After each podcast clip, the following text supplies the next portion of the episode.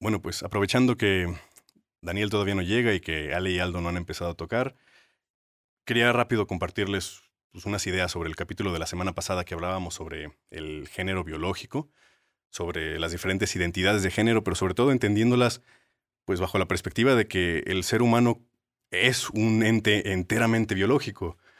Y como todo en la biología, cada uno de nosotros nace con un número aleatorio de diferencias en cada aspecto físico que nos compone.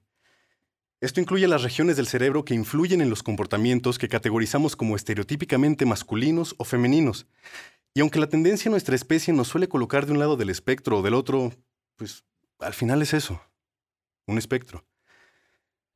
Y por variaciones genéticas enteramente aleatorias, uno puede terminar en el sitio que sea dentro de este espectro, incluso del lado contrario donde se suponía que nos íbamos a encontrar si nos basamos a primera vista en el desarrollo genital. Pero tampoco es para tanto. Basta con conocer la inmensa cantidad de complejos mecanismos moleculares que deben suceder en el orden correcto para ensamblar algo tan sofisticado como un cerebro humano. Y es que estamos hablando de mecanismos que pueden involucrar cromosomas enteros, o solo ciertas regiones de ellos, o solo un gen, o la proteína para la que codifique ese gen, que bien pudo haber sido un promotor, un regulador, un receptor, o parte de una cadena de señalización, o un catalizador de una hormona reguladora, y ya sé que suena complicado, pero es que lo es, carajo. Y cualquier mutación, por minúscula que sea, y de la misma naturaleza que todas las mutaciones del organismo unicelular que finalmente le hicieron culminar en el ser humano, tiene la capacidad de alterar considerablemente el sitio particular donde nos vamos a encontrar dentro de esta escala de lo masculino y lo femenino. Y este sitio es apenas el punto de partida. Durante sus primeros años de vida, ese cerebro con su set predeterminado de comportamientos e identidad de género, sean los que sean, es lanzado al mundo en blanco. Esta inteligencia orgánica comenzará a autoprogramarse con base en experiencias sensoriales que nacen de lo placentero y lo doloroso y rápidamente crecen en complejidad. Estos comportamientos, masculinos y femeninos, van a evolucionar y definirse con el individuo mientras su cerebro navega por un mundo complicado, creado por una especie como ninguna otra, una especie con cultura. Y no solamente una cultura de canciones y bailes, sino también de normas, reglas y acuerdos, una cultura de jerarquías, costumbres, cuentos y personajes, de conductas y tareas íntimamente entrelazadas con la historia y el lenguaje que rodean al binarismo sexual de nuestra especie, el rol de género, a partir de estas experiencias, tanto individuales como sociales, nacen nuevos aspectos sobre nuestra experiencia humana, como nuestra orientación sexual o la sexualidad por sí misma. Y esa experiencia individual, social y subjetiva es la razón de que existan tantas maneras distintas de vivir la identidad de género. Por eso encontramos a personas no binarias, a personas de género fluido, personas trans, a muxes o dos espíritus, entre muchos más nombres y terminologías, pues cada una está sujeta a la realidad personal, social y cultural del individuo que se experimenta a sí mismo a través de su sentir y su pensar.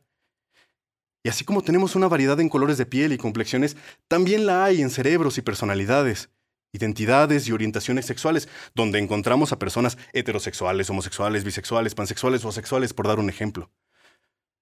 Tú puedes buscar la etiqueta que mejor te acomode y portarla con orgullo. O bien puedes no usar etiquetas sin comportarte como te venga en gana y te sea de la manera más natural.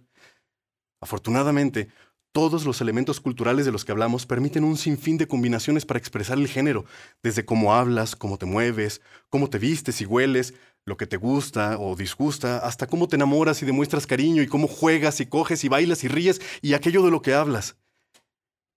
Al final somos producto de la naturaleza, tan imperfectamente perfecta como siempre, y por ello todo lo que sientas y expreses, así sea poco común, va a ser natural, por lo que nadie puede decirte cómo comportarte, y mucho menos cómo sentirte. Lo que me lleva a mi último punto, y también el más importante. Si a ti no te afecta y nadie te obliga a actuar de cierto modo, entonces, ¿qué te importa lo que las demás personas hagan de sus vidas? Retomando la experiencia individual y subjetiva que es la identidad de género, ¿quién eres tú para decirme a mí cómo me tengo que sentir o quién soy yo en realidad. ¿Cómo vas a saber tú, mejor que yo, la realidad que experimento cada día? Y este último punto es más problemático de lo que parece, ya que si bien la disforia de género o cualquier identidad de género no normativa no son consideradas como una enfermedad, sí podríamos decir que provocan una condición que deteriora la calidad de vida. Pero esta condición que consume almas no es parte de los individuos, sino que es causada por la sociedad en la que nos encontramos, es la sociedad quien asesina pasionalmente a la comunidad trans. Es la sociedad quien la tortura física y verbalmente sin saciarse. Es la sociedad quien rechaza y excluye de sí misma a una comunidad que se ve orillada al suicidio, con una tasa de intentos del 41%. ¿Y qué esperaban? Si estamos hablando de otra parte enorme de la naturaleza del ser humano. Un animal con tremenda facilidad para asesinar a quienes perciba suficientemente distintos como para sentir empatía por ellos. Después de todo, no ganamos nuestro trono en la Tierra dentro de una carrera con nosotros mismos donde nos empujamos al constante avance. No. Fue más bien una batalla campal entre parientes cercanos, homínidos y después humanos, que duró miles de años y al final quedamos nosotros, como únicos supervivientes de una masacre. No cometan el error de pensar que la modernidad nos ha enseñado a controlarnos. Basta con una mirada a Auschwitz para atestiguar lo que sucede cuando combinas ese infinito odio al prójimo con las técnicas de producción y logística modernas. Pero al hablar de transfobia, tiene que haber algo más que alimente todo este odio en particular. Leer los horrorizantes detalles de los homicidios a la comunidad trans es suficiente para comprender que, tristemente, los monstruos que perpetran estos actos no son más que víctimas del verdadero monstruo de la sociedad que habitamos. El puto. Un personaje más del colectivo abstracto que actúa en las mentes de una sociedad machista, misógina y homofóbica. Si desde pequeños, antes de siquiera entender lo que son las relaciones, aprendemos e interiorizamos que ser puto es lo peor que puede ser en la vida. Peor que un criminal, peor que un asesino y sobre todo, peor que un violador. Pero ¿qué es ser puto? En pocas palabras, es cualquier cosa que sea menos que la imagen estereotípica de todo un macho, otro personaje del imaginario social colectivo. Y digo menos y no distinta, porque esto se trata de una jerarquía. Una jerarquía donde lo enteramente masculino se encuentra por encima de lo enteramente femenino, y cualquiera que se encuentre en el medio no pertenece a nuestra sociedad. Pero a ver, espera un poco, ¿qué no decíamos al inicio? ¿Que el género es un espectro y que cada quien puede estar en el sitio que sea de este? Pues sí. Y siempre habremos hombres más femeninos que otros, o mujeres más masculinas que otras. Así como siempre han existido y existirán personas transexuales y personas homosexuales, la comunidad LGBT es tan vieja como nuestra especie precede nuestra civilización, pero desafortunadamente los humanos también atendemos otra necesidad básica, el sentido de pertenencia social. Y dentro de una sociedad con reglas y acuerdos tan estrictos sobre el género, muchas personas rechazamos y escondemos nuestra verdadera identidad por miedo al rechazo, a ser señalados, a ser los raros, a ser llamados putos. Que por cierto, esas reglas y acuerdos los heredamos de un libro escrito por judíos de hace miles de años, un libro que leemos únicamente porque era el libro que Jesús leía y que él mismo refutó para esparcir su mensaje de amarnos los unos a nosotros. Mensaje que convenientemente decidimos ignorar. Pero bueno, la verdad es que, ¿cómo culparnos?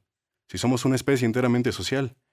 El mismo cerebro del que hablábamos nos recompensa con placer cuando la sociedad nos da su aprobación y nos atormenta con ansiedad cuando nos rechaza. El problema comienza cuando nosotros mismos, ante la presión social, rechazamos nuestra verdadera experiencia individual y la entendemos como algo intrínsecamente incorrecto. Pero esto no hace que deje de ser parte fundamental de nuestra existencia, es solo que a partir de ahora debemos cargar en la conciencia la culpa de que hay algo intrínsecamente incorrecto con nosotros mismos, con nuestra existencia misma. Para que años más tarde llegue alguien cuya identidad de género no es una cruz que debe cargar y sufrir en silencio, sino más bien una canción que no puede ni quiere dejar de cantar y es ahí cuando nace todo el odio y el resentimiento. Todo a partir de una pequeña pregunta. ¿Por qué tú sí puedes vivirte y disfrutarte libremente? ¿Por qué tú sí y yo no? Yo que me sacrifiqué a mí mismo para satisfacer una sociedad de la cual soy enteramente dependiente. Yo yo solo espero que el discurso transfóbico sea en un futuro recordado del mismo modo que recordamos hoy al discurso esclavista o al antisemitista. Discursos que curiosamente también pretendían hacer uso del conocimiento científico para justificar su xenofobia. Pero bueno, al final las cosas sí han avanzado un poco. La ciencia y el conocimiento jamás habían sido tan accesibles y democratizados como ahora. Cualquiera que lo desee puede estudiar desde un celular sobre los grandes avances que se han dado en los últimos años dentro de la genética, la biología del desarrollo, las neurociencias, psiquiatría o psicología, como para poder entender a mayor detalle temas como este, así como cualquier otro que se les venga en mente. Y sobre todo que con la suma de este conocimiento, es importante que sepas que nadie puede venir a decirte que lo que sientes no es natural, que la forma en la que te experimentas cada día está mal Tú eres lo que sientes y piensas, y lo que sientes y piensas es producto del mismo proceso biológico y azaroso que nos creó a ti y a mí y a cada ser vivo en la Tierra, y que en conjunto con la cultura en la que creciste y las experiencias que viviste te han traído aquí, a sentirte así, a vivirte así. Y no existe nada más natural y maravilloso que eso. Mi nombre es Roberto Gámez y están en la cantina.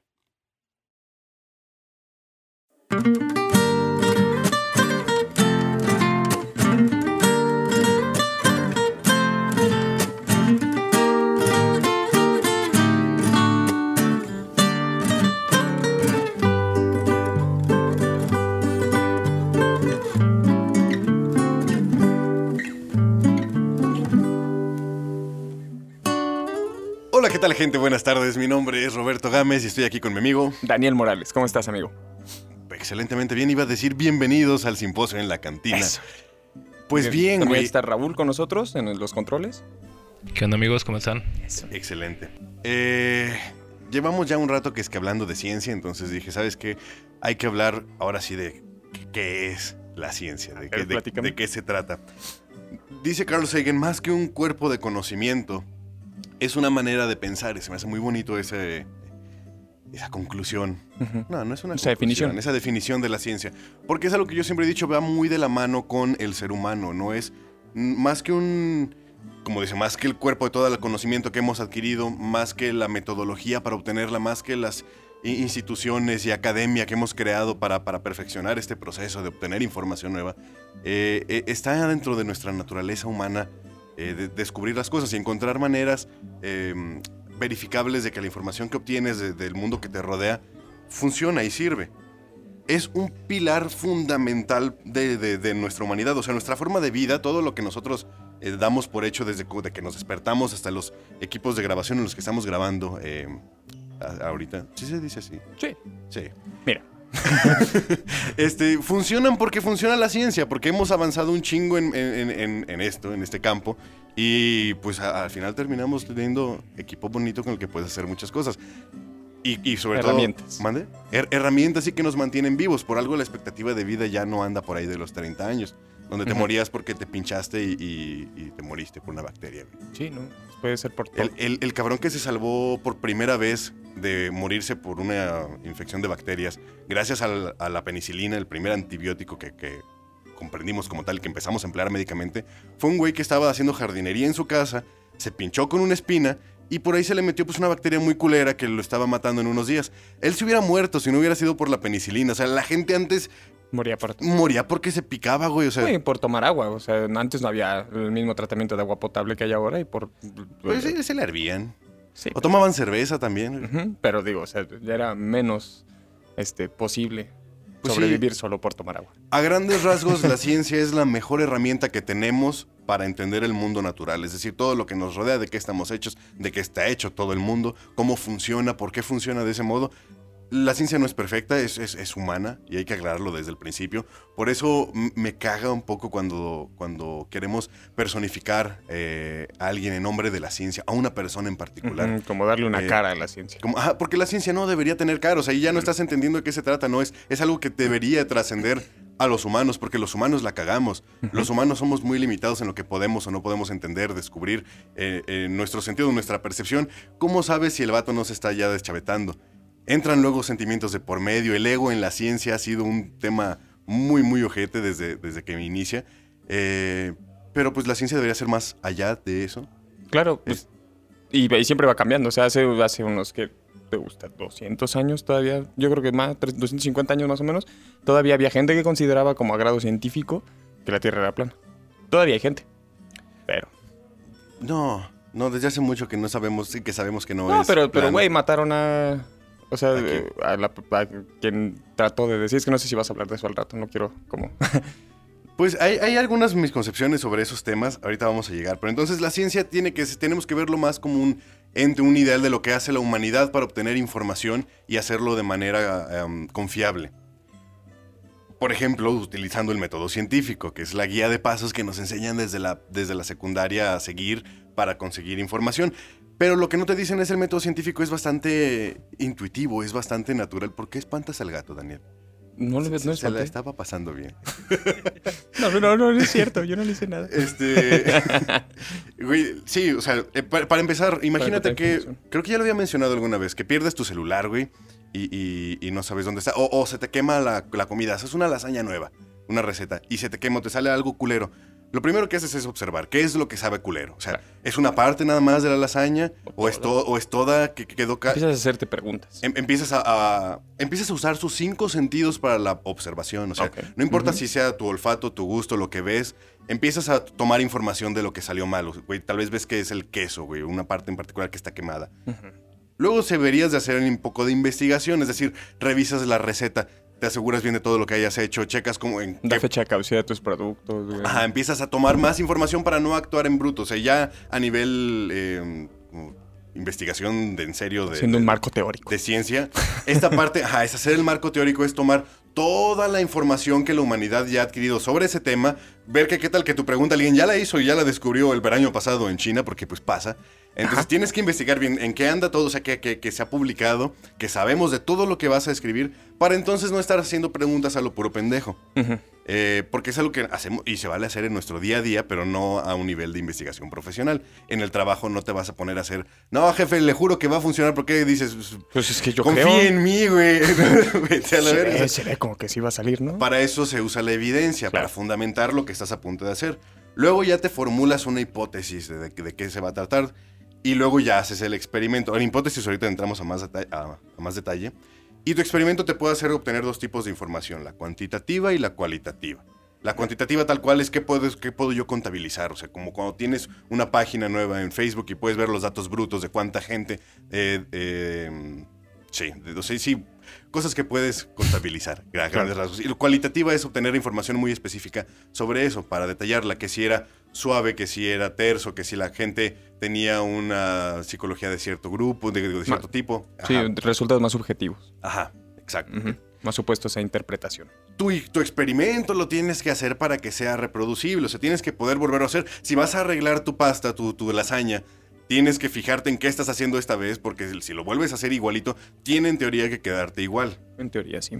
Y, y- y tienes que por eso de ahí, o sea, tenerlo bien, bien estructuradito todo para que si algo cambias, un detallito nada más, eh, se, se vea reflejado en el experimento y no sea porque estás cambiando mil cosas. Ah, es que ahora le puse menos leche porque X no anoté la cantidad. O sea, si lo estás haciendo todo el tanteo, Sí. no puedes saber realmente qué es lo que está fallando, qué es lo que está afectando. Tienes, tienes que tener todo bien controlado, todos los detallitos perfectamente bien medidos, Todos los pasos, las temperaturas, todo, todo. todo, todo lo que pueda afectar. Por ejemplo, hasta la temperatura de un laboratorio eh, puede, puede cambiar lo que está pasando en un, en un experimento. Pues es que es un buen ejemplo el que tomaste de hacer la lasaña, porque al final pues, es un laboratorio. Es un o sea, laboratorio, ajá, la cocina es un un laboratorio. laboratorio accesible para todos. Ajá, sí, todos tienen un laboratorio en su casa. Es eso, es transformar químicos. Por eso es divertido. Es un laboratorio de pura química. Porque no- está en la humanidad. Sí, sí, sí, sí. Y, y- y entonces tienes que hacer lo que sea reproducible porque si llega otro después investigador, lo tiene que poder volver a hacer igualito y le tiene que tener que quedar igualito para respaldar tu... Incluso si tú quieres como demostrar, mira, ya me salió, ya está bien, o sea, Varias ya lo logré. si Ajá, quieres sí. reproducirlo, tienes que tenerlo bien documentado para, para que puedas repro- reproducirlo. En los experimentos hay algo muy bonito que se llama grupo control, que es cuando vas a dejar... O sea, si le vas a aplicar, no sé, a tu lasaña, a una le vas a subir la, la temperatura varios grados centígrados, pero vas a reducir el tiempo de cocción y otra la vas a dejar igualita a la original. Y ese es tu grupo de control, a la que no le alteras nada para ver si sí era eso. Ahorita con lo que ha pasado con las vacunas del COVID y la fregada, a varios les dan, les dan, o sea, toman un muestreo muy grande de población, lo parten a la mitad. A unos sí les dan la vacuna, a otros les dan un placebo, les, o sea, les inyectan agua, güey, Solución básicamente. salina. Ajá. Y, y- pero los investigadores no saben a quiénes les dieron la vacuna y a quiénes les dieron. O sea, sí, sí, sí se sabe, sí está escrito. Pero ellos no lo están interpretando, no, no quieren saber exactamente a quién grupo de los dos. A ellos tampoco les dicen a quién les dieron eh, la vacuna y a quiénes les dieron el placebo. Pero uno va a ser nuestro grupo del control, el del placebo. Porque si de repente empiezan a mejorar de un lado, o sea, los de la vacuna, pero mejoran del mismo modo, en la misma proporción que los que no les dieron la vacuna No o el medicamento, entonces estás ajá, entonces ya, te- ya puedes comparar y decir, pues es que a estos no les dimos ni madres y van igual. O sea, tal vez no tiene que ver con nuestro medicamento, tiene que ver una comparación. O hay un efecto secundario y se empiezan a enfermar algunos peor, güey, y dices, ah, ¿qué está pasando? Y te das cuenta que fueron a los que, A los que vacunaron, o sea, o a los que no. el, o sea, el chiste hay- es establecer esas pautas que te ayudan a, para a- poder observar una diferencia o un cambio. Ajá, y- y el chiste es que todo esto nos ayuda a que a la hora de obtener información sea lo más fidedigna posible. Hayamos contabilizado todos los pequeños variables y cambios que puede haber dentro del experimento que pudieron afectar los resultados, ya los tenemos bien medidos, conocidos, investigados, esos fenómenos, ¿por qué? Para que la información entonces que encuentres a la hora de, de- de que te arrojen datos tu experimento, pues sea de utilidad y pueda ser utilizada por más personas, para más experimentos, para Por obtener más información. Ajá.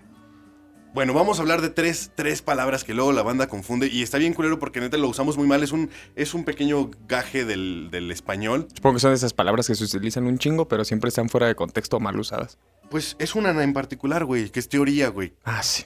Y, y- y- y me, y me- me pasa mucho, o sea, ah, güey, es que tengo una teoría de por qué. No, no, no es, no es una teoría, es una hipótesis. güey. Y entonces vamos a hablar de la diferencia porque sí son, sí son abismales. Y luego por eso hay banda que dice, güey, pero es que pues la selección natural es solo una teoría. Y, pues, ¿qué más quieres que sea? güey? Ya no va a ser otra cosa. De ahí no Pero entonces vamos a dejar claro, güey. Hipótesis, bueno, para, para empezar, hechos. Los hechos son observaciones que hacemos del mundo. Hecho, ahí hay un vaso en la mesa. Sí. Hecho, está entrando luz por la ventana. Eso, eso- eso lo puedes ver, puedo ver la luz. Eso es lo que, lo que damos por hecho. Hipótesis es una propuesta que tú haces de una explicación de por qué está pasando un hecho que estás viendo. Por ejemplo, hipótesis, si está entrando la luz de la ventana es porque es de día y hay sol. Yo creo. Yo creo. Eso es una hipótesis. Es mi hipótesis de por qué entra luz por la ventana.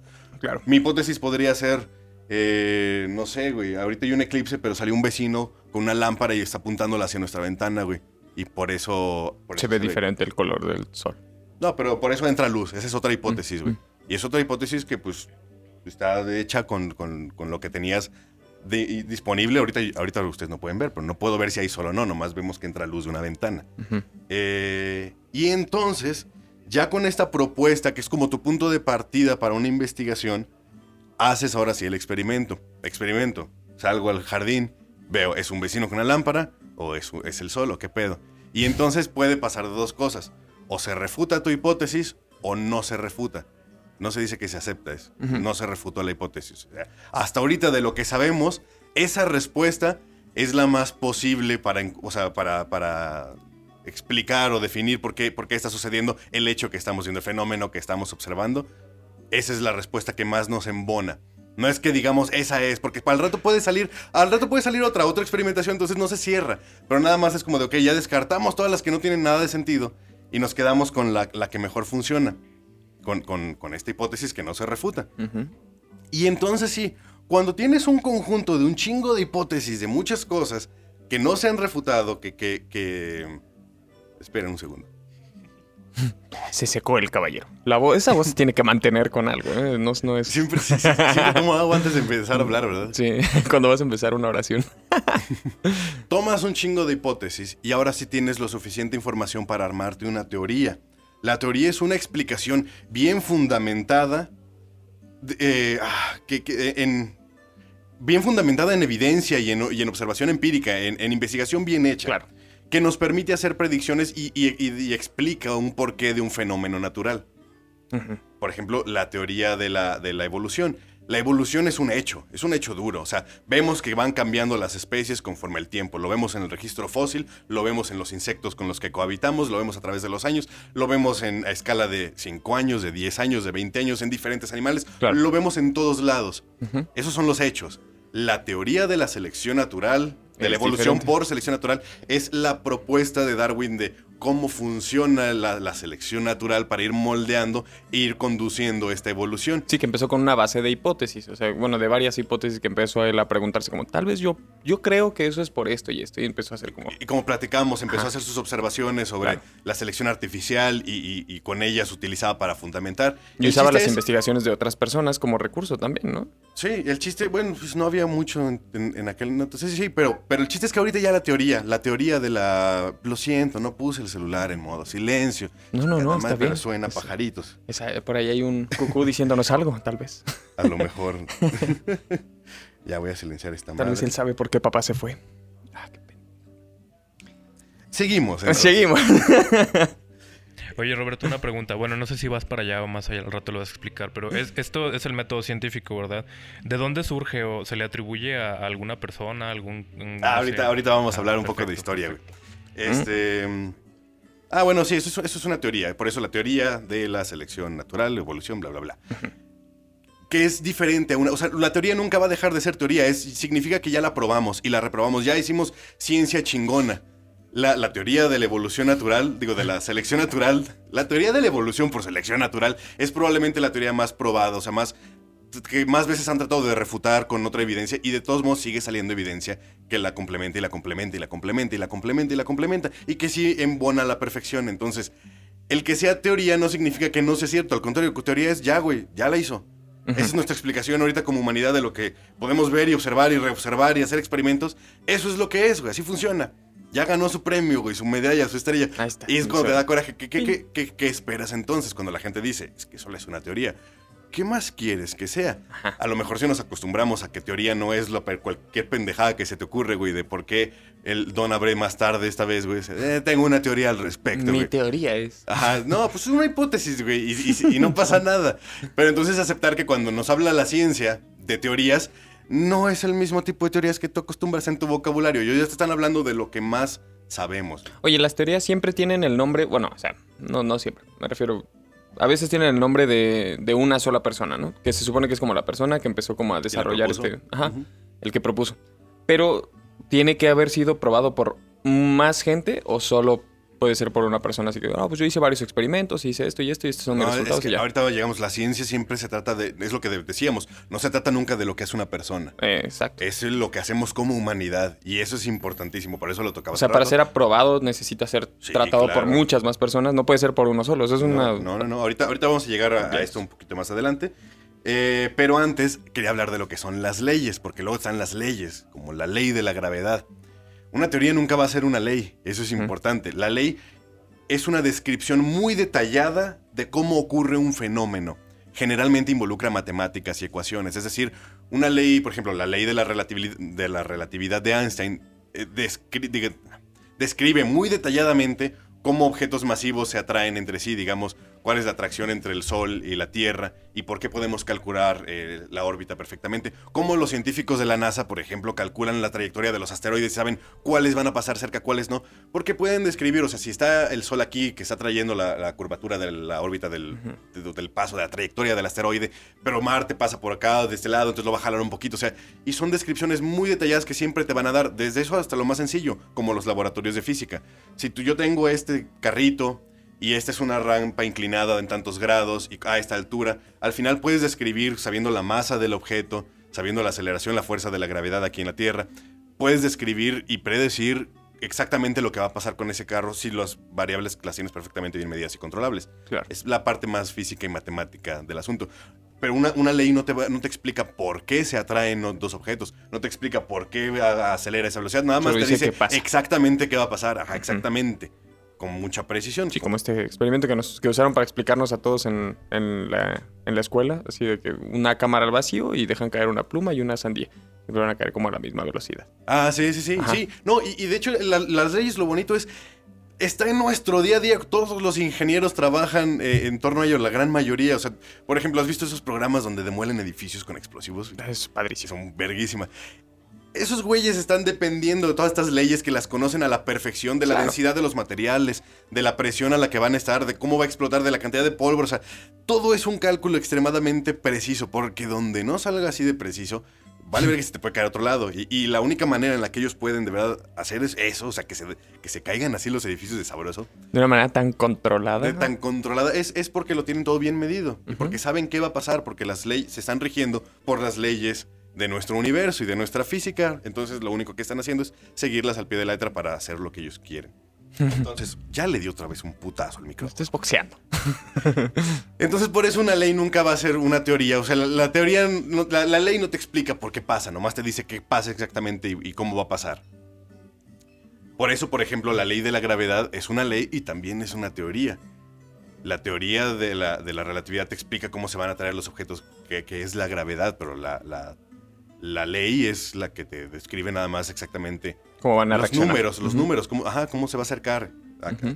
con qué fuerza, con qué intensidad, con qué velocidad. Oye, por ejemplo, en ese, en ese ejemplo en particular de la ley de la gravedad, la teoría de la gravedad, por ejemplo, antes de que salieran como que las ideologías de, de- de Einstein y así, pues se creía que la, la mecánica newtoniana que era como que absoluta, ¿no? Pero hasta donde tengo entendido, por ejemplo, la órbita de Mercurio me parece no, no se podía explicar al 100% mediante esa teoría de gravitación. O sea, como que se... Como que se salía de los cálculos, ¿no? De dónde debería ser... ah, a lo mejor te estoy agarrando en curva. Me, bueno, me- me- me suena la historia. Habría que traer a alguien que le sepa muy bien. Pero, Pero, sí fue Newton, digo, sí fue eh, Einstein, quien con su teoría de la relatividad general eh, corrige lo que, lo que con la de Newton no se podía hacer y, y- y lo describe a la perfección. Pero, por ejemplo, relatividad, relatividad general ya no funciona ni tiene aplicación a la hora de hablar de mecánica cuántica. Por ejemplo, a esa escala del universo, las cosas ya no funcionan como, como a nuestra escala, a la escala de los planetas. ¿Significa que Einstein está mal? No, nos sigue sirviendo mucho para lo que habla. Nada más ahorita necesitamos complementar con más conocimiento, con más leyes, con más descripciones detalladas de lo que pasa a otros niveles. Es como reforzar los, los, este, los conocimientos a esa ley. Ajá, va, va, va complementando, se va creciendo. De eso se trata la ciencia, de que todos juntos vayamos sumándole y sumándole. Aportando. Y, ajá, aportando. La de, ¿Era mala ciencia la de Einstein porque no puede escribir la mecánica cuántica? Pues no. Sigue, sigue funcionando y nos sigue funcionando mucho. Por eso podemos lanzar satélites y saber exactamente por dónde van a pasar y, y que sea preciso el, el- el lanzamiento y estar orbitando a la distancia y velocidad que los quieres. O sea, todo nuestro sistema de comunicaciones y de vida actual depende de que la ciencia funciona bien. Ah, ahora sí quiero hablar un poquito más o menos de historia, porque como les decía, la, para yo lo podría dividir la ciencia en lo que es ciencia primitiva, ciencia antigua y ciencia moderna. La ciencia primitiva es hablar de la parte rudimentaria e instintiva de la ciencia, que, que- que mencionábamos creo en otro capítulo. El, el que un grupo de humanos se, se dieron a la tarea de probar sistemáticamente todas las plantas para saber cuáles eran venenosas y Todo lo cuáles que no. está a su entorno, güey. Y hay que decir sistemática, porque nomás, nomás probar a lo pendejo y ay me morí, eso no sirve de nada. No. El chiste era que la O humanidad... sea, no, no se comían tres plantas diferentes en el mismo día, güey. Ajá, exactamente. Para poder adquirir ese conocimiento y saber bien cuáles eran las que sí, tenía que estar el conjunto de humanos presentes, ver, ver qué está haciendo, quién se la va a comer, cuál se va a comer. Puta, se puso mal, se puso así, si se murió. Pero, o sea, no podías nomás estar picando plantas a lo pendejo porque, pues, no, no, no ibas a aprender nada, no íbamos a llegar a ningún lado. La ciencia es parte de cómo funcionamos. Un experimento muy interesante. Los Como el valiente que se comió por primera vez el queso azul, ¿no? O sea, qué chingados, güey. No se ve nada apetitoso. Si es la... Imagínate, es la primera persona que... Ni huele, ni sabe, No, güey, yo no, digo, pero no, bueno. pero pues tenía mucha hambre y dijo, pues a ver, qué chingados. Y, es- sigue, y sigue culero la fecha, pero... Ah, está bueno. No, güey, madre. No, no mames, güey. Es, La mitad del mundo está equivocado, me, entonces. me hace... Güey, me, provo- me provoca arcadas, güey. Es como... Es natural, es natural que te provoque arcadas. Es un instinto. comentarios si les gusta el queso azul o no. Sí, hagan, vamos a hacer una encuesta en una historia. No mames, güey. o sea, te- es, es como si me quisieras dar vómito en la calle, güey. No guaca, no puedo, Pues es güey. que es natural, güey. O sea, tu, tu repulsión es natural, es un instinto. Claro, pero- güey. Pero, pues no te hace nada ya, por contrario. Son, pues, es penicillium, güey. Es un hongo bueno. Roqueforti. Ujú. Penicillium Güey. No, es bueno, mi, mi- vale madre. Huele, huele a los hongos malos. Pero güey. imagínate qué tanta hambre tenía ese cabrón, güey, para decidir, bueno, a ver, tengo, El vato que tengo dijo... una hipótesis de que no me voy a morir. Espero. "Eh, tengo la esperanza, güey. Sí, Es como el güey que le entró al Huitlacoche, güey. Ajá, qué chingado, se ve horrible, güey. Puta madre, ya nomás queda el pinche hongo. Digo, el, Güey, el elote, pues, güey. pues es que así hizo el verano, que México es rico en su pobreza, güey. Pues, güey, o sea, tenían tanta hambre, cabrón. Que pues era lo que había y había que experimentar con hormigas, güey. Pero los vatos eran muy sistemáticos al respecto. Claro. O sea, ya, ya se puede hablar de que era una ciencia. y n- ni siquiera es exclusivo de la humanidad. Viene con un cerebro inteligente. O sea, ve, ve los cuervos. Pueden resolver experimentos complejos como que les ponen, por ejemplo, semillas en... Ah, no. Le- les ponen semillas en un tubo con, con agua, donde no pueden meter el pico, y ellos empiezan a aventar objetos al agua para desplazar el agua y que suba y que puedan alcanzar sus semillas. Ya requiere un entendimiento eh, racional del mundo, de los fenómenos, de lo que lo rodea y, y poderlo moldear. Eso ya es un tipo de ciencia, Claro. primitiva y rudimentaria, pero es un tipo de ciencia. Sí, pero creo que es diferente, por ejemplo, lo de los pulpos, ¿no? O sea, como que tienen un- O sea, una forma de pensar distinta. Con lo de los pulpos es otro desmadre porque su cerebro ni siquiera tiene nada que ver con el nuestro. Ajá. Le quiero dedicar un capítulo yo a los, Los pulpos. pulpos. Es una mamada su cerebro, de verdad es fascinante. este, y ahí sí, pues estamos muy lejos de saber cómo van a pensar ellos. Son como alienígenas, güey. Sí. Si viste Arrival, para mí un pulpo es, güey, practica, güey. Si te puedes comunicar con la chingadera, Vean un documental que se llama Mi Maestro el Pulpo, está en Netflix, está muy bonito. Pero bueno, Sí. siguiendo de recomendaciones y demás. Ah, bueno, sí, el humano pues entonces tenía sus maneras de ir haciendo ciencia y de ir viendo qué, qué es, por qué es, y ir recopilando información, observaciones eh, de- del cielo, de las estrellas, de la temperatura, de cómo se siente la presión atmosférica para saber qué va a pasar, hacer sus predicciones. El humano era cabrón, siempre ha sido cabrón. Eh, Güey, podían leer el cielo, cabrón. O sea, o sea, mm, ellos sabían como que... Y sentirlo, güey. Sí, sí. Vas a un rancho y te pueden decir ahorita va a llover, tú ves todo despejado y, va a caer un puto aguacero. Que sienten en el aire no lo sé, pero ellos lo saben. Ellos lo han estado observando toda su vida. Le, le han puesto atención con sus sentidos. Pero bueno. Luego, ciencia antigua. Para- aquí me gusta hablar de las civilizaciones viejitas, los mayas, los, los egipcios, los babilonios, los griegos. Ya empieza, ya nace como tal, ahora sí más formalmente, ya con un lenguaje eh, per se.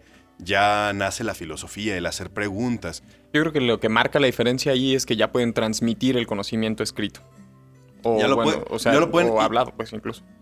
Pero Pues, ya tienen sí. un lenguaje, ya tienen una forma de transmitirlo a futuras generaciones. O sea, ya se registra ese conocimiento. Sí, número uno, sí, se puede registrar y eso sí hace un parteaguas enorme cuando puedes registrar cómo es el papel, Claro. cómo construir pirámides y demás. Sí, desde las marcas que hacían en las paredes, güey. O sea, no. Más allá de las, de las pinturas rupestres, ya empezaban a tener como un tipo de escritura, algo sencillo. Pero sobre todo ya tienen un lenguaje complejo para poderse claro. hacer las preguntas complejas. El, el- Claro. el- el lenguaje, la palabra te lo facilita. Si, no- si tu cerebro no habla en ningún lenguaje, ¿cómo esperas preguntarte qué son las cosas? Entonces ya tener un idioma nos ayuda a, a- a entrarle duro a la filosofía, a hacer las preguntas eh, difíciles, incómodas. Sí, pues y a complejizar el conocimiento. y a buscarle respuestas con lo que sí podemos ver.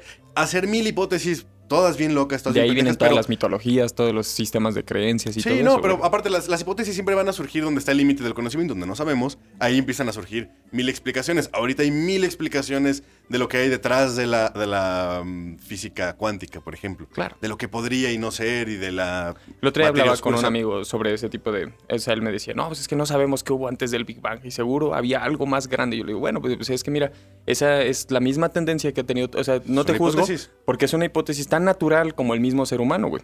O sea, desde tiempos, desde hace un chingo de tiempo, güey, la gente lo, lo que no entiende siempre tiende a decirle, ah, no, pues hay algo más grande. Desde hablando de algo tan simple como el vino, ¿no? Que no es simple, entre comillas, pero, o sea, el vino siempre ha estado ahí y ellos como no sabían de dónde venía o qué realmente qué pasaba, o sea, no sé, era Dionisio, era. Baco. Se lo era- atribuyes a un dios. Ajá, sí, es lo que aparte el- el ser humano, siento, viene con el, el proceso de repente sacar un idioma de la nada eh, y, y cosa que ningún otro organismo en la, sobre la Tierra lo tiene así de complejo. Somos muy egocéntricos, Sí. extremadamente egocéntricos y por eso andamos proyectándonos en todo, güey. A En huevo nuestros- querían ver una imagen humana. a- algo tiene que ser, o sea, si nosotros somos lo más verga aquí, güey, tiene que haber alguien más verga que nosotros, pero que sea como nosotros. Sí, o sea, yo no puedo lanzar rayos, pero hay alguien, un humano lanzando rayos allá arriba. E- Eso es lo que me gusta mucho del, del- del trip que sacó Mahoma, de decir, güey, no, Al- Alá no lo puedes describir, no es un humano. No es imagen ni semejanza. Ajá, no, no, ajá, exacto. Se me hace muy civilizado del. del Y del hay Islam. varias religiones que tienen esa tendencia. Sí, ¿eh? Sí, pues también el hinduismo, o sea, no tienen, no tienen figuras humanas. O sea, son antropomorfas, tal vez, pero no son figuras An- humanas. antropo. Sí, por eso, o sea, pero es un elefante. Es un elefante con... No, pero sí hay humanos O sea, no también. sé, sí, pero, sí, pero no me, me gusta la idea de Alá de no, ese a Dios no lo puedes ver, güey. o sea, ni representar, está en todo, güey. Son fractales, son matemáticas, son. Es luz. Sí, es vida, güey. No lo sé. Se me hace muy, muy romántico, me gusta mucho. Pero bueno, y luego, y luego ya, para hablar de ciencia moderna, que, que por ahí íbamos, por ejemplo. La neta, la neta es que la historia de la ciencia moderna, como nos la han pintado, es, es ciencia. Es, muy- es mucha ciencia blanca, güey. Espera, antes de que, de que adelantes, hay que especificar que, por ejemplo, la, la ce- la ciencia que hablaste anteriormente, la ciencia antigua, este, güey, fue algo muy cabrón. O sea, de- crecieron demasiado en exponente a lo que. O sea, ahora obviamente tenemos más, más tecnología y más, más formas de estudiar y todo eso, y obviamente el crecimiento exponencial va más alto. Pero en ese entonces, en su manera limitada, aprendieron muchísimas cosas de manera, como tú dijiste, así nada más como sintiendo su entorno, pues. O sea, a veces menospreciamos mucho el conocimiento que podían alcanzar esas civilizaciones. Sí, que sí. tienes que empatizar que cuando neta no sabemos casi nada de nada, eh, hacer las preguntas correctas y hacer las observaciones y deducciones correctas cuesta mucho trabajo. A mí me encantó, por ejemplo, en la serie de vikingos, güey, cuando en los primeros capítulos, cuando eh, Ragnar empieza como a, a navegar y que le dice, no, es que no puedes ir para el norte porque está la neblina. Y él encuentra maneras, o sea, ellos sabían cómo cómo interactuar con su medio ambiente para poder encontrar la información que requerían en ese momento. Ciencia, güey, es Sí. lo mismo de toda la vida. Eh, el pedo es que en la historia, por lo general nos vamos por ahí de 1400 a personajes como Copérnico para hablar de, de la revolución de la ciencia y que, y que por fin ya ahora sí sabemos, güey. No es cierto, o sea, la, la- humanidad ha estado acumulando y creciendo conocimiento científico en diferentes puntos, donde se ha sentado, ha empezado a, crecerlo y luego llega un cabrón y los mata a todos y, se va el conocimiento a la verga. O sea, no es, no es lineal como hemos ido evolucionando. O sea, en la Edad Media, en la misma Edad Media, eh, los, los romanos ya habían tenido su apogeo y su deceso. Y las cosas que hacían los romanos en Inglaterra, por ejemplo, o, sea, o en otros lados del mundo, lo veían como eh, tuvieron que haber sido una raza de gigantes que construyeron esos arcos. Güey, no, hay- Claro. no hay otra manera humana para levantar esos arcos. Raza de gigantes, que es lo mismo que los que ahorita dicen, fueron aliens, güey. Fueron aliens los Todo que construyeron las- Channel. No mames, o sea, tantito respeto a la humanidad, güey. ¿Cómo fueron? Que- tú no puedas hacerlo no significa que ellos no hayan podido claro. hacerlo. Perdimos el conocimiento, desgraciadamente sí, güey. Eh, Porque se mataban entre Egipto ellos. tiene ¿no? una historia muy grande, sí, sí, o sea, y, y- y- pero, pero qué casualidad que las pirámides están alineadas. Güey, tienen No, el mismo no es cielo arriba, güey, no es casualidad, güey, eran astrónomos todos, güey. O sea, No- sí hay cosas que dices, verga, güey, eso está muy, muy cabrón de, de entender cómo lo lograron, ¿no? Pero de todas maneras, no es, Pero no el es humano no necesario podía decir. lo- Exacto. El humano tiene la capacidad de lograrlo. Ve lo que hacemos ahorita. Lo hicimos en ese entonces. Que llegaran secuencias y guerras y demás que, que, Es que a lo que me refería con que menospreciamos mucho la capacidad de esas, de esas, de esas, de esos pueblos, de esas civilizaciones. De esas civilizaciones antiguas. Sí, güey, menospreciamos mucho lo que lograban hacer. cabrón. Hemos perdido conocimiento, güey. Pasó en Alejandría. Era una ciudad importante. Mil veces tomaron esa ciudad unos y otros. Y, y ¿qué crees? Había una biblioteca muy grandota y no les convenía a los, a los nuevos regímenes que hubiera tanta información o cierta información disponible. Pero Entonces, es que era súper rica porque estaba en un centro donde todas las culturas convergían. Pues sí, sobre todo la convergencia de la cultura romana de con, la lados, con la de Egipto. Sí, y, y había información de todos lados. Y mandaban emisarios a todo el mundo a recolectar Claro. pergaminos e información. O sea, güey, estábamos en una época de oro de la, de la- Del del, conocimiento. conocimiento. Y toda esa biblioteca fue. No, no se incendió de un putazo. O sea, una vez sí se quemó. Pero poco a poco Hubo los regímenes tres. que llegaban la fueron, la fueron chingando. Ah, esos pergaminos ya no me los demo. eh, no, esos tampoco. Así como lo hicieron Sí. los nazis también quemando libros. O sea, Claro. pasa mucho y muy seguido y hemos perdido un putazo y hay que empezar desde cero. O sea, imagínate ahorita que se cae el internet. ¿Cuánto conocimiento no está allá arriba en la red? Que no vas a encontrar respaldado fácilmente en El muchos lados. 10-0, ¿no? Eh, Sí, o sea, se, pu- se puede perder de la noche a la mañana todo lo que, el progreso que, que- que tenemos. El que tenemos hasta la fecha se puede volver a perder y podemos volver a entrar en una era de edad media donde digamos, no, güey, pues es que si se comunicaban así era con magia, güey, sí. O sea, tenían unas pantallas con las que hablaban mágicamente. ¿De qué otra manera le puedes explicar? Sí, o veían así en los cohetes y decían, no mames, las ruinas de los cohetes. Ay, güey, esos güeyes, qué pedo. Los aliens les ayudaban a volar. O ellos eran aliens y nos vinieron aquí a, A enseñar. incubar, güey, o qué. Puedes creer lo que quieras. el conocimiento se puede perder muy fácilmente, güey. Por ejemplo, Pero, Aristarchus de Samos. pero no es científico descartar también esas cosas. Aunque no hay. Aristarchus de... no.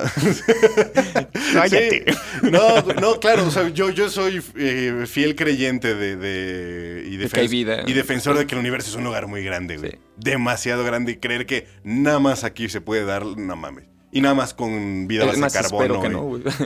No, es, es muy poco probable. Ahora, que, que nos hayan visitado o no, eso es punto y aparte. Pero de que haya sido intervención de alienígena para... Ah, sí, no. No. Este, sí, pero bueno.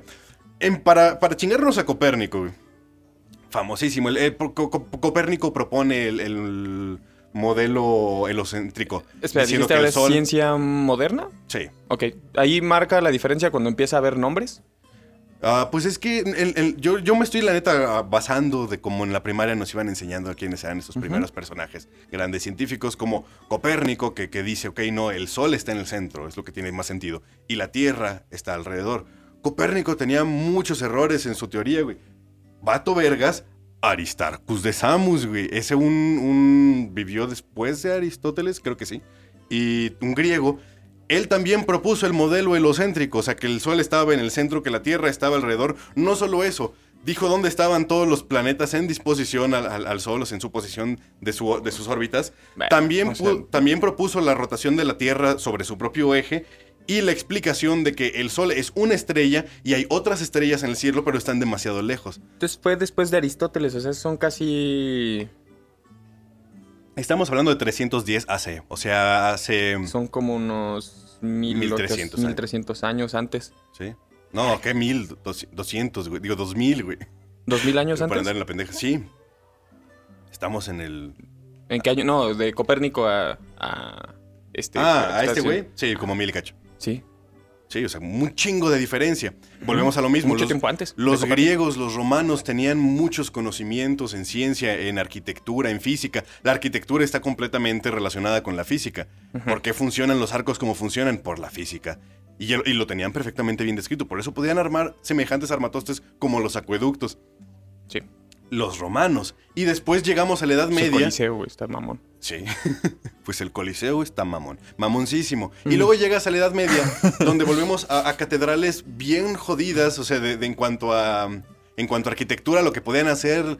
Sí, no, no, pues otra vez a- arma con mucha piedra, paredes muy grandotas para que no se caigan, güey. Y en esta época llega Pues, Copérnico a el decir, a decir lo que, lo que ya habían descrito los griegos, güey. Entonces, sí, pues, güey, es que es, es- es a lo que quería llegar. O sea, la historia de la ciencia moderna no es... un de- una depresión muy cabrona. Pero eh, es relativo a los lugares, porque por ejemplo, mientras en la Edad Media estaban en el oscurantismo y, y no había mucha información y apenas dos que tres pendejos con o- la Santa Inquisición fuertísima, y otros güey. güeyes volvían a hacer preguntas. Fíjate que también hay una- una- un pequeño error de concepción. Muchas veces la iglesia financiaba, o sea, y- o, o los científicos de la época eran, eh, ¿cómo se, se dice? ¿Monjes, güey? Eh, O sea, eran Sí, parte claro, de la claro, iglesia, sí, ¿no? eran los, los escribanos eran los, los que estaban La- leídos. pues. ajá, la, la- la persecución de personajes no era tan cabrona como lo imaginamos. No, pero el- más bien tenía que- más que con el conocimiento tenía que ver con la popularidad luego de la gente o el miedo a perder el poder. O sea, Y el otro problema es que también estaba muy como arbitrario, pues. O sea, ellos decidían qué quedaba, que no. Ellos decían que sí era y que no. O sea, pero no les damos suficiente crédito si había muchos, o sea, si había muchos eh, sacerdotes, muchos hombres eclesiásticos que, que trataban de obtener respuestas eh, reales, con preguntas eh, bien fundamentadas y con, con buena información. Pero pues a veces la cosa se salía de control. Estábamos en una época todavía muy, pues, muy loquilla. Eh, pero en ese, eh, mes- esa misma época, en la Edad Media, si te vas a los imperios eh, musulmanes, si te vas a Medio Oriente, encontramos que sus médicos ya podían practicar cirugías de catarata, güey. O sea, eh, mientras en la Edad Media No estaban mames. valiendo madres, aquí el Islam era un auge también de conocimiento que luego otra vez fue a decaer eh, porque se empezó a poner conflictiva la zona después de la... Pues ellos también guerra. siempre han sido como los líderes en. Bueno, ¿En? La- las medicinas y todo ese desmadre fueron. Tenían mucho conocimiento y, lo fueron, y lo alquimistas fueron... a- fueron- o sea, ellos eran los primeros boticarios, los primeros que empezaron a generar este. Las pastillas son idea de los, de los árabes, güey. Y, y sobre todo tenían otra vez, tenían este sistema de emisarios que mandaban a recolectar información a diferentes partes del mundo. Estaban en una muy buena época el Islam para, para adquirir nuevo conocimiento. Desgraciadamente, pues también se fue al pito. Luego, Sí. entre más radicalizas a las religiones, más peligrosas se vuelven. Pero, pero en ese entonces estaba muy bien. Entonces, no es como que hay un parteaguas de, de aquí empieza la historia, aquí empieza a aplicarse bien. Eh, no, pues... o Hubo sea, diferentes desarrollos. Hubo diferentes desarrollos, pero bueno, si llegamos ya a la revolución industrial, o sea, más blancos todavía en, en Inglaterra, en la época de Darwin, o sea, ya, ya, ya pasamos de pequeñas universidades que había en, en como en, en la época de Copérnico, que había pequeñas escuelas en, en París y demás, en estas ciudades más medievales, pues a medida que, avanza la civilización, que empieza a explotar, que la revolución industrial, pues también pasa lo mismo con la ciencia, se empiezan a abrir mil campos diferentes y, lo empiezan a institucionalizar mucho más a fondo. Y nace la ciencia moderna como la conocemos ahorita, que es, pues revisa, digo, publiquen artículos científicos en revistas indexadas que te revisen por pares y es pues así como le hacemos hoy en día.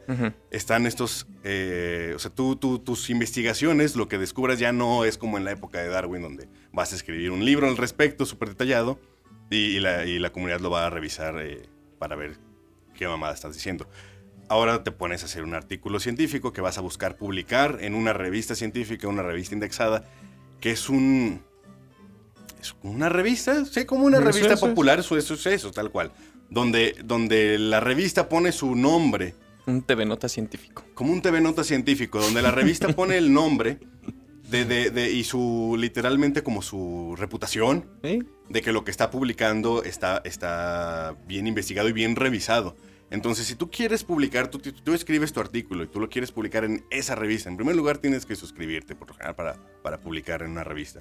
O tienes que pagarles a ellos. Ellos tienen revisor, este, editores que van a estar revisando tu artículo, tu metodología, cómo lo hiciste. Todo, todo, todo lo van a revisar. Y, ellos te van a mandar alguna corrección, te van a decir esto no, esto no entra. Ellos no van a digo, no van a publicar nada que no les convenga, que no, que no eleve el nombre de la revista. que no estén seguros. Que no estén seguros, que tenga errores, que, que sean malas publicaciones. Pasa. Los humanos, los humanos no son la ciencia. Los humanos la cagan mucho. Los humanos también son, tienen conflicto de intereses pasa de repente que a alguien no le cuadraban bien los datos, pero si le manipulas aquí tantito, eh, listo, güey. Ahora ya tenemos un resultado mucho más eh, congruente o un resultado más eh, polémico. Porque ahorita la ciencia, desgraciadamente, se trata de hacer pues mucho ruido. Pues es que tienes que, para que se voltee a ver. Es que tienes que. Entonces. No, pero lo que no tienes que y no debes de es fingir datos o alterar. Claro, Entonces, una revista bien hecha te debería de cachar ese tipo de errores. O, si ya te publicaron y se encuentran, se, retractan, güey. Es como cuando el vato que propuso que las, vacunas daban autismo. Un artículo muy culero que publicaron. Pasa muy seguido que se publiquen artículos mal hechos porque las revistas no tienen tan buenos sistemas de editores como, como te quieren hacer que crees. Hubo un vato que hizo un artículo nomás para exponer este fenómeno. No me acuerdo en qué revista, podríamos revisar. Pero nombró a un organismo como un Pokémon.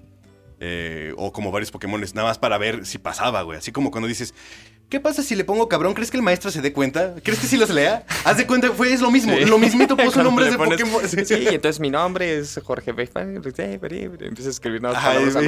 No las lee, güey. No mames. Somos, somos 34 en el salón, güey. ¿Tú crees que va a tener tiempo de leerlos a todos? y te pones bien contento que dices, ¿qué te dije, güey? ¿Qué te dije? Con tu ni, escribiendo pendejo. Está calificado, güey. Este, lo mismo, lo mismo hizo este cabrón. Puso, puso nombres de Pokémones para, güey, como que el audio tuvo un efecto ahí medio loco. ¿Sí lo escuchaste? No. Ah, qué mal pedo, no vas en mi lado.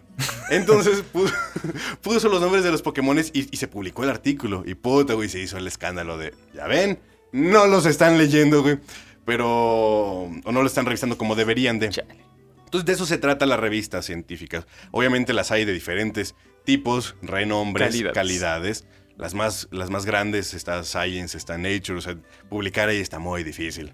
Muy, muy difícil.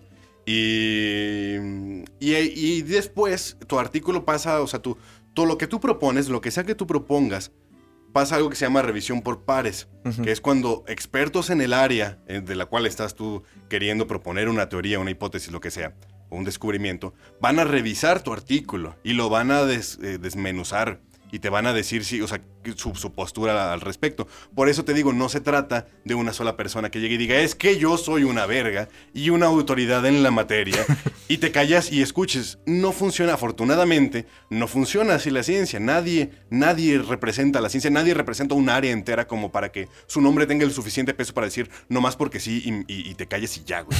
No propones y entonces entre el resto de la humanidad, no importa si son de China, no importa si son de de Indonesia, no importa si son de Istambul, güey, de donde se te ocurra, lo van a ver y lo van a, y lo van a revisar con sus conocimientos y decir, ok, va o no. A cada, la verdad, en donde está la el tope del conocimiento. Son peleas a cada rato, cada quien propone una idea nueva. No es que yo te refuto porque tengo tal. Es que tal artículo dice esto. Bueno, pero es que aquí hay otros dos artículos que dicen tal. Ah, pero es que en Estados Unidos acaban de escribir esto que si comparas.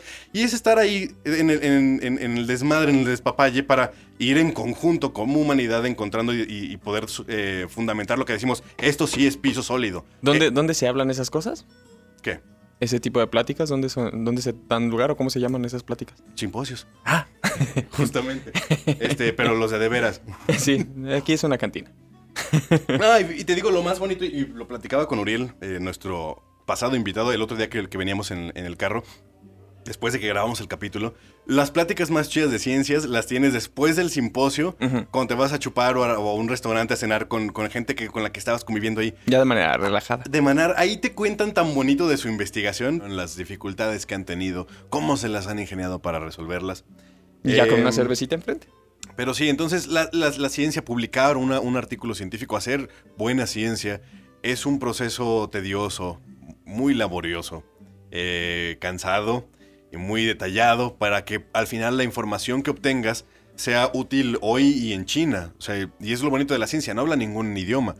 Una ciencia bien hecha, tú la puedes replicar en donde sea y los resultados que te va a arrojar tienen que ser los mismos. Y si no, ah, entonces encontramos algo que está pasando y puedes empezar a plantearte por qué no son los mismos y empezar a conseguir más información. Entonces, la ciencia siempre se va actualizando y se va, y se va construyendo sobre lo que ya tenemos. Hay pilares, ya te digo, enormes sobre los que estamos parados de, pues, de conocimientos generales del mundo y de, de, cómo funciona el universo. Eh, que es de lo que yo, sobre todo de lo que quiero hablar en este podcast, de, las cosas que ya damos muy por sentadas como humanidad, como, como, comunidad científica, sin entrar a los detalles de los que se están peleando allá arriba y lo que se están encontrando. Y no, podemos hablar de algunos de esos temas polémicos, pero la cosa es, sobre todo las noticias sensacionalistas, siempre están hechas para que le des clic, para que pongas atención, siempre es súper afirmativo, cuando en la realidad es, mm, pues es, fue un artículo, entonces estamos esperando a que se publiquen más, estamos esperando a que salgan resultados de tal investigación, pero eso se calculan como para dentro de dos años, y los otros laboratorios así, güey, la realidad es más aburrida porque nadie, nadie en la ciencia sale así como de, ah, huevo, perros, adivinen qué encontré. O sea, ya, ya, no, ya no funciona así el mundo, güey. Ya es más aburrido, pero pues es bonito de todos modos porque al final lo que encontramos cuando ya la comunidad científica se pone de acuerdo en algo, entonces ya sabemos, ah, ok, entonces hay que tomar como hecho ese algo. Porque todos están de acuerdo en ello. Como el calentamiento global, por ejemplo.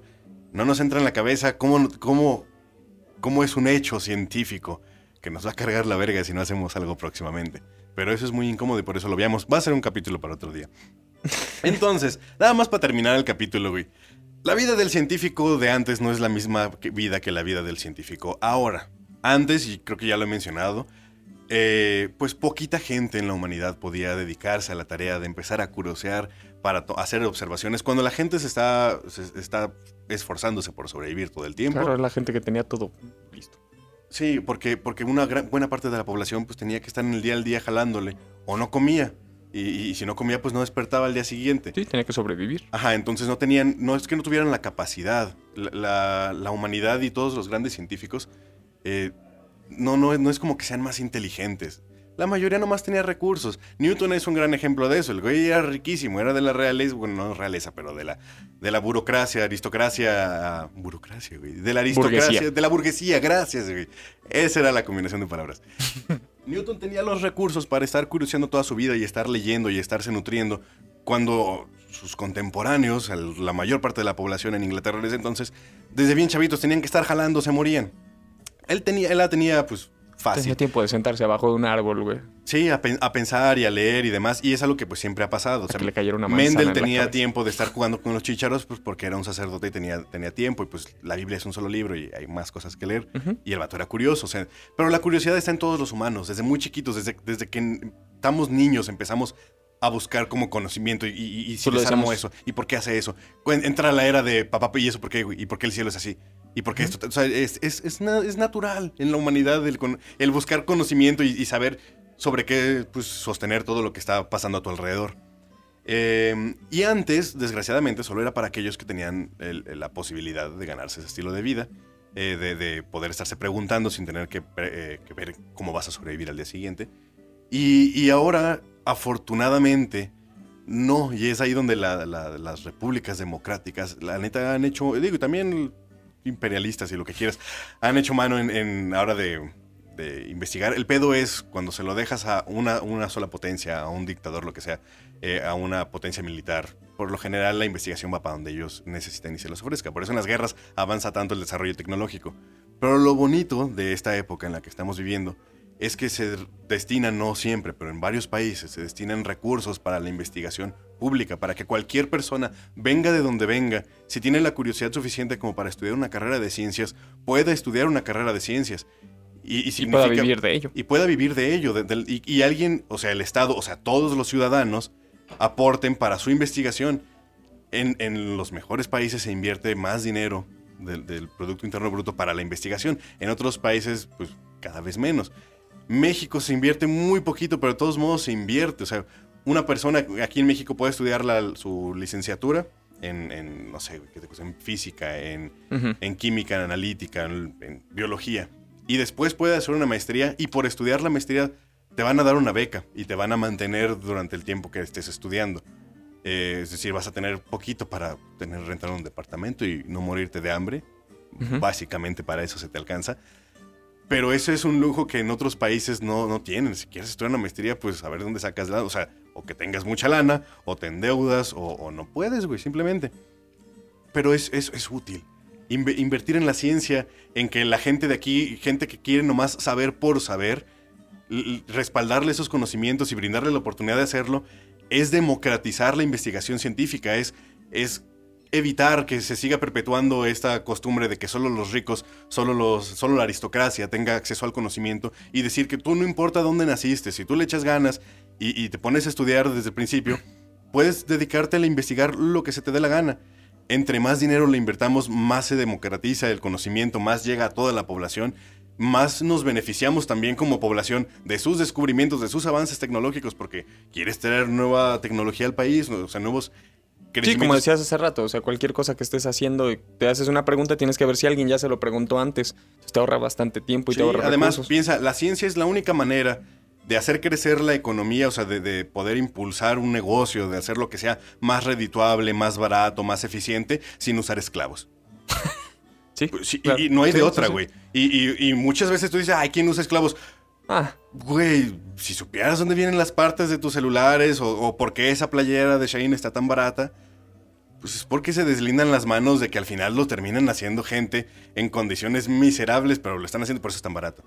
Otra es con el desarrollo científico y una conciencia buena de consumidores, pero eso es punto y aparte. más difícil llegar ahí. Eh, sí, un, un científico entonces hoy en día pues es, puede ser cualquier, cualquier banda, de donde sea, no tiene que tener dinero, nada más tiene que decir, güey, si voy para esa licenciatura y, y, pues chingarle. Está jodido que cada vez hay menos recursos, está jodido que cada vez hay menos presupuesto para la investigación, porque ¿y ahora de dónde sacas para, no sé, para, para comprar tus reactivos, para comprar el equipo de laboratorio? Es caro. Y es triste cuando te das cuenta que los, los doctores que ahorita dirigen laboratorios, gran parte de su tiempo están tratando de conseguir más presupuesto y más presupuesto para que puedan hacer algo de investigación. Y para conseguir presupuesto, desgraciadamente, tienes que estar publicando constantemente. Eh, a nadie le interesa que revises, por ejemplo, una, una investigación que se hizo, que hagas el experimento para comprobar. Les interesa que descubras algo nuevo, que saques algo, Claro. algo trendy, ¿sí? tendencioso. Sí, algo que sea publicable y consumible. Y que, y que genere impacto. Entonces es como una carrera muy fea donde están todos los, una, una rueda que tienen que estar corriendo constantemente para publicar, por ejemplo, aquí en México, para ser parte del SNI, del Sistema Nacional de Investigadores, dependiendo del nivel en el que estés, te van a pedir tantas publicaciones y que tienes que estar publicando tanto rato. Entonces, sí acelera la producción de una manera poco... Natural. Sí, No, pues lo vuelve forzado a veces. Sí, sí, lo acelera demasiado y, y se, se- se- si lo aceleras demasiado, más error humano llega. Pero, pero, sí, triste, pero, pero por eso es importante saber qué es, cómo funciona.